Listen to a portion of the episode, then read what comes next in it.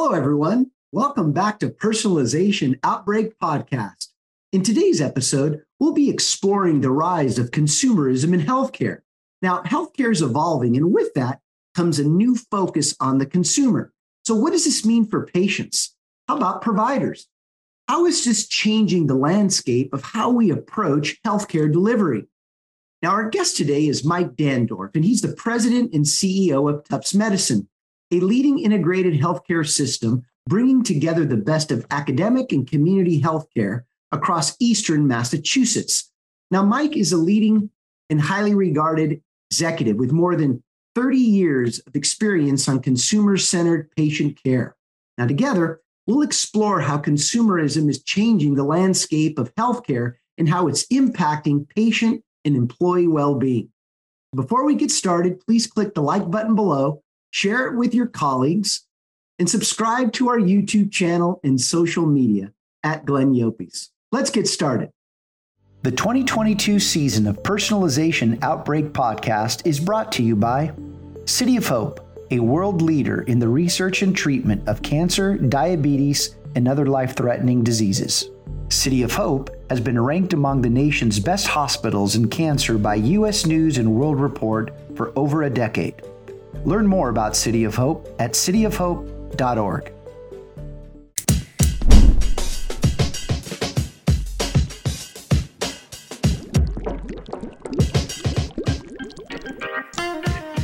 You are listening to Personalization Outbreak, a podcast about the collapse of traditional corporate standards in today's more personalized world. I'm Glenn Llopis. I'm a leadership strategist, author, contributor to Forbes, and founder of the Leadership in the Age of Personalization movement. On this show, I'm interviewing executives across multiple sectors to find out how the balance between standardization and personalization can exist. Mike, welcome to the show. Thanks, Glenn. It's great to be here with you and uh, to talk about some important things in healthcare. Well, Mike, speaking of, what do you think? I mean, you sit in a very precarious position in healthcare. You're a CEO. And with all these changes in healthcare in the world around us, what do you see as some of the biggest challenges that healthcare CEOs are facing today? Yeah, so uh, Glenn, I'd say, I'd probably start with our biggest challenge right now is related to our workforce, and I think this is true in a lot of industries. Uh, the healthcare workforce, particularly the frontline staff, have really gone through the most difficult experiences of their entire careers, uh, the most challenging experiences in in in all of our careers in a lot of ways, and um, there was a lot of stress and burnout that existed, particularly with physicians and nurses and other other members of the care team before the pandemic. And coming out of the pandemic after that, those two and a half years, um, we really exponentially increased that. So, really starting to think about how can we really support the workforce and, and how can we transform the work in a way that takes some of the learnings during the pandemic um, and uses those as opportunities instead of just thinking those uh, thinking of those as challenges. Well, Mike, let's let's touch on this a little bit further. What you said was so, it was just so accurately true that coming out of the pandemic, burnout, fatigue uh, has gotten worse. So, how how would you recommend, or what have been your thoughts around how do we begin to not only respect the individuals where they're at, but how do we give them the room to kind of refresh because I mean, th- at this point, this level of burnout just isn't sustainable. So I think this is a philosophical, uh, uh, an important philosophical distinction around the way that I think about leadership and the way that I ask our senior team to think about leadership. And I go back to the philosophy of lean, which I think many people get wrong. Uh, they think about lean as a way to reduce costs or or drive efficiencies. But if you go back to the, the originating philosophy of lean, when Toyota developed it, it was all about designing work with respect for people at its core. Uh, are we organizing things in a way that actually um, makes it easier for people to get their work done, where they feel more supported. And how do we organize in that regard? And I think this gives us an opportunity to really rethink that uh, in a lot of ways. There's aspects of this that um, I think, you know, we just got to we got to change some policies and procedures. Uh, we've talked about that in the context of humanizing the work environment. Um, are we asking people to be ready to answer emails 24 7? Or are we going to have uh, quiet periods where we expect people not to do emails and wait till the next, the beginning of the next day when it's not an emergency?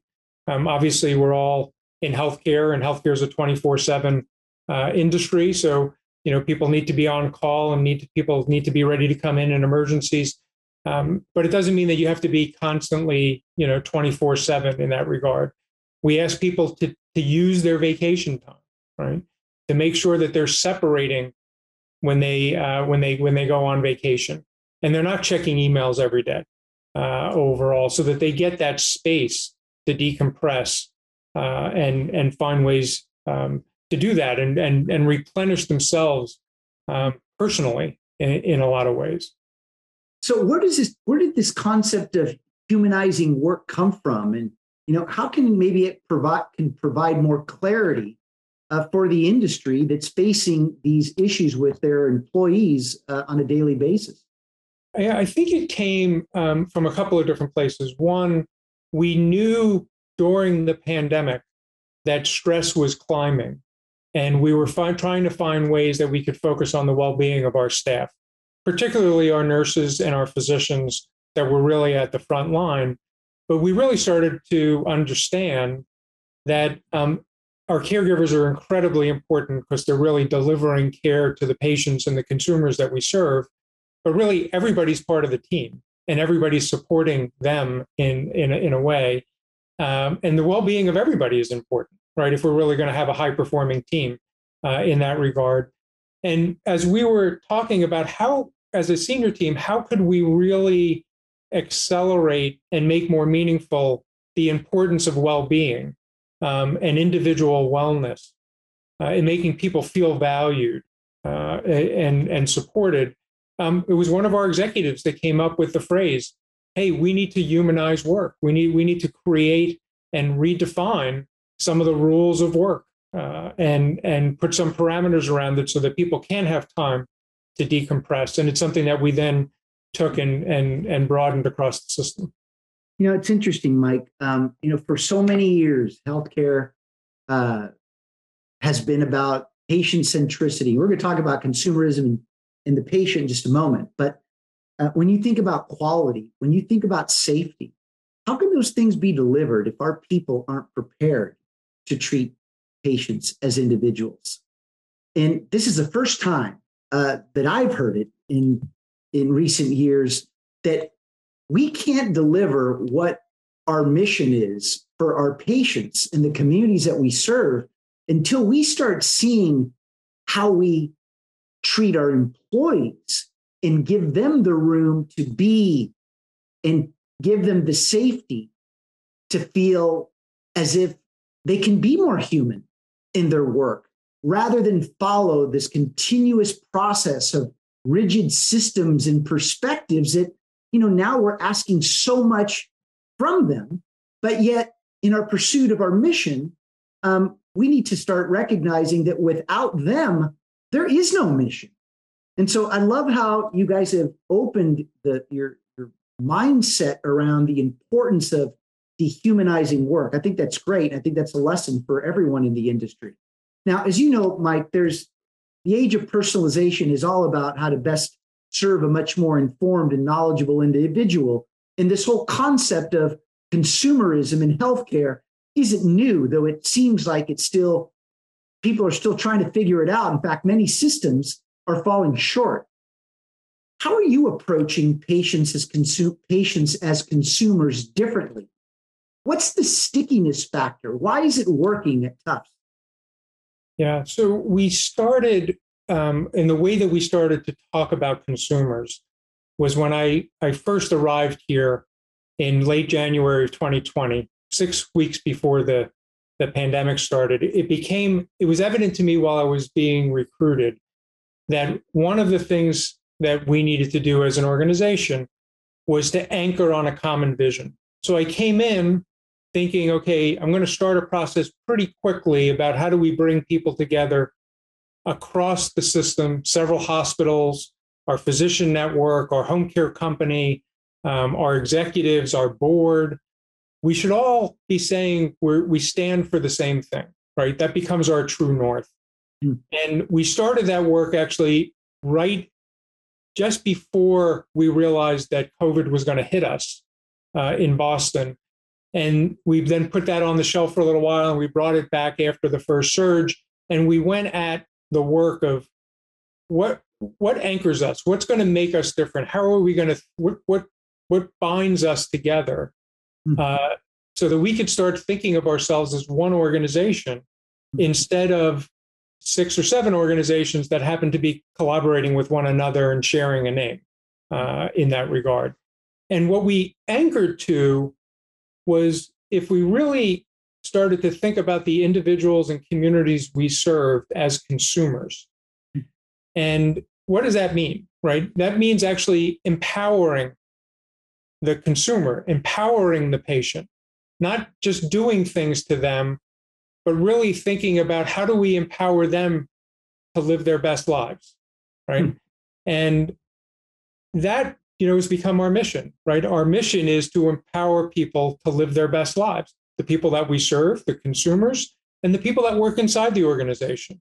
And it becomes liberating for the people inside the organization to think about hey, they're part of an organization that really cares about them living their best lives so that they can help others to live their best lives uh, and empower others to live their best lives. But there's an empowerment aspect of consumerism in my mind, right? Um, and there's also a an anticipation nature of hmm. this. We anticipate what you might need so that when you ask for it, we'll be able to deliver on it um, and start to pre think what individuals need, whether they're patients or whether they're community members that never want to become a patient um, overall.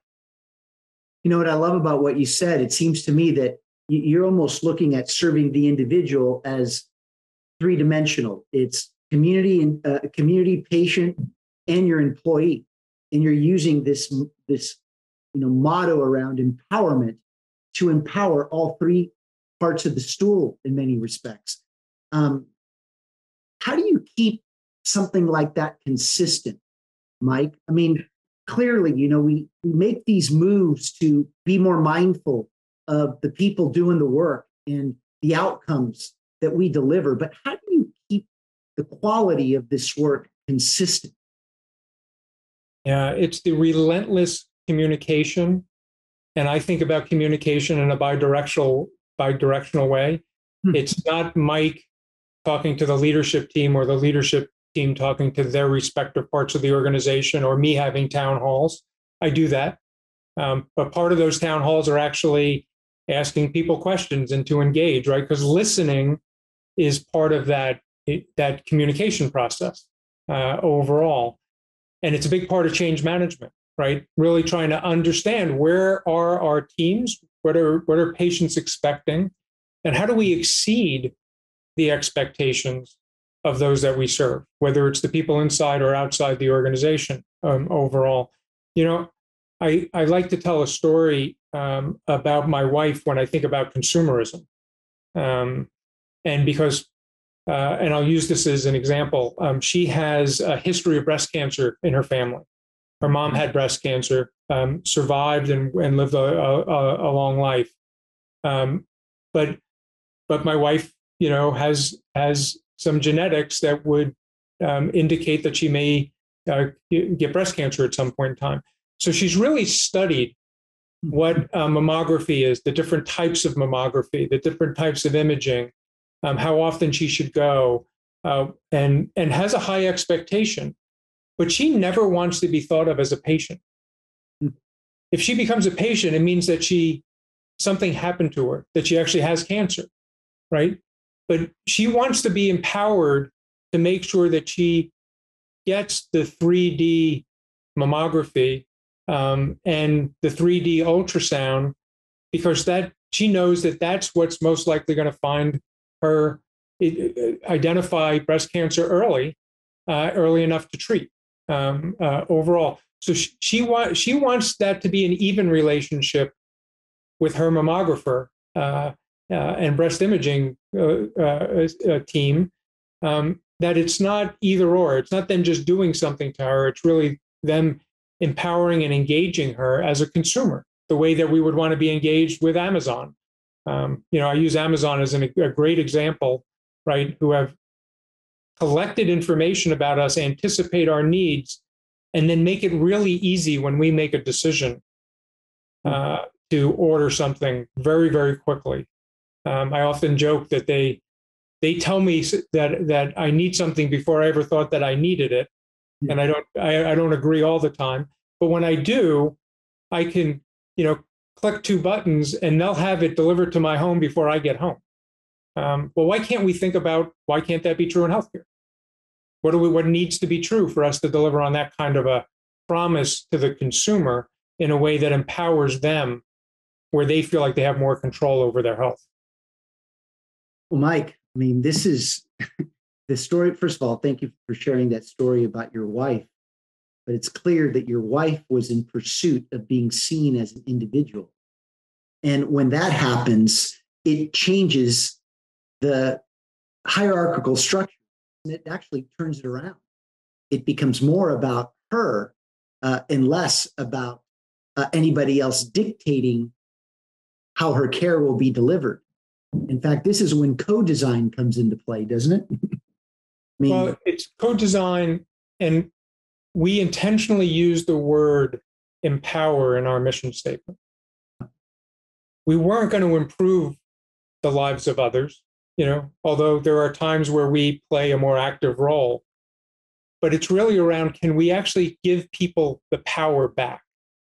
Um, the information, a level of control because that actually increases their confidence level, right? Always being there to support them, always being there when we need them. Um, and you know that's driven our digital strategy. It's it's it's it's redesigning some of our workflows and processes to really start to hone in on how do we really empower others to improve their health and their lives. That takes an extraordinarily high level of trust, Mike. I salute you. I mean, for you to basically say, I'm putting the control in the hands of the individual, uh, and for us to meet their unique needs, that's a major shift in thinking. In fact, uh, you, have mentioned to me, um, if we can kind of divert a bit, but maybe this is a little bit of the same, is this whole concept of frictionless experiences for physicians and staff as well as patients. Um, tell us a little bit about this concept and, and how does it work? Yeah, it came up in our visioning work um, when when we really talked about. Um, we've over a, many years, decades probably, built policies and procedures that added to, to the burdens of practice uh, hmm. in, in, many ways. And the word friction came up a couple of times. Hmm. And I actually threw out there, well, what if, what would frictionless look like? Hmm. Uh, and we actually we went through an exercise where I asked people to um, think of themselves that they were in a rowboat. That everybody in the room, we had 25 or 30 people in the room, and I said, imagine we're sitting in a big rowboat and everybody's rowing in their own direction. They're rowing really hard. They're they're doing their best, but they're really rowing in in in the direction they want to go in um, overall. And then I ask people to step back and say, okay, now think about we're all in the same boat. We're all rowing in the same direction, in the same cadence. And how does that feel differently? Hmm. Think about flying through the water um, like a scull going down the river, right? Um, and it's just almost becomes effortless hmm. because everybody is in sync. We're working in unison with one another. Um, we're, we're, we're, we're not challenging one another. We're actually supporting one another and we're carrying each other through the water in a different way. How does that feel different? And can we create that experience for everybody inside the organization and ultimately for the patient. We have a very fragmented, complex industry. The, the, the provider system is complex, the insurance system is complex, the pharmaceutical system is complex. They all interact with one another. What if we were the place that said, you know what, we're going to we're to take some of that complexity out. We're going to we're to create we're going to bring simplicity into the equation, control into the equation, um, and actually break down the barriers of why should all that fragmentation and friction exist? Why can't we keep people connected uh, and provide connected care in a meaningful way uh, overall? Why couldn't information be at people's fingertips when they want it and we're not pushing information when they don't really need it. Uh, so that we're sort of almost a just in time uh, philosophy in a way. Yeah, well, that, that's a great depiction about trying to find the balance between standardization and personalization, Mike, which leads me to my final question as we wrap things up. You know, all these changes, um, it's impressive, but all this boils down to leadership. How have you built a new leadership team? Uh, we know that you have. And how did you do it? And how did you start changing up the traditional roles, responsibilities, and management approaches? In fact, why did you think the changes in, let's call it tradition, needed a change to be something much more transformative? Sure. One of the um, key aspects of what we agreed agreed we needed to do as a leadership team was we needed to become more, more integrated. I said earlier, we didn't we shouldn't act like a holding company where everybody was optimizing their part of the business. You know like i said there are six or seven components of the business and um, that everybody's you know optimizing their own little section. And and and think of ourselves more as an operating company right? That we're one organization and we're coordinating everything across that organization in service to our mission and our vision uh, overall and everything has to anchor back to that uh, and so, you know, we had some leaders that actually didn't like that idea and they wanted to optimize and run their own business their way. And, you know, we decided that maybe this wasn't the place uh, for you. We had, to make some hard decisions. But we got, we got um, a leadership team that's really passionate around changing the experience for the individuals and communities we serve, treating people like consumers, and are and are bringing a servant leadership mentality to that, right? And what do I mean by that? Servant leadership. We use that word, we use that phrase a lot. I describe it internally in our leadership development um, uh, modules and program as a, we really have to carry this out. Um, and, and I think it can change us as an organization. I have people that report to me. I work for them. They don't work for me. It's not their job to make me successful. It's actually my job to make them successful. And if my direct reports do that for the people that report to them and they work for, and that goes all the way to the front line, and that philosophy carries all the way through to the consumer, we're going to transform healthcare. But it really takes that philosophy and people really being passionate about it and it's not made for everybody. Some people, you know, climb the corporate ladder and think now they're in control, when in fact, climbing the corporate ladder means now you're supporting the rest of the organization. You're at the bottom of the, the, the ladder, not at the top. Mike, I, I'll, uh, I feel like we've had a discussion about uh, something that has been very dear to me over the years, which is without strategy, change is merely substitution, not evolution. And you clearly have depicted how healthcare has has so many opportunities to move from feeling comfortable with incrementalism and taking us to a point where we can transform and feel like we're actually evolving. So keep pushing us, Mike. Keep pushing us. I'm uh, thank you so much for being with us today. I mean, we could talk all day, Mike. And by the way, uh, just so our guests know, Mike will be a, a, a speaker at our 2022 Leadership in the Age of Personalization Summit at Clemson University on October 14th. Mike, thank you so much for your time. Always a pleasure. Thanks, Glenn. It was great talking with you and uh, learning from you as I always do. And I look forward to our time together in October. And as we close every show, when we lead in the age of personalization, You will see things that others don't. Do what others won't and keep pushing when prudence says quit. Thank you, Mike. Thanks for listening to Personalization Outbreak. Make sure to subscribe so you never miss a show. If you enjoyed the content, visit ageofpersonalization.com to check out our free streaming video series and learn how to get involved in the movement. I'm Glenn Llopis. I wish you a good day, and remember, without strategy, change is merely substitution, not evolution. Learn more about City of Hope at cityofhope.org.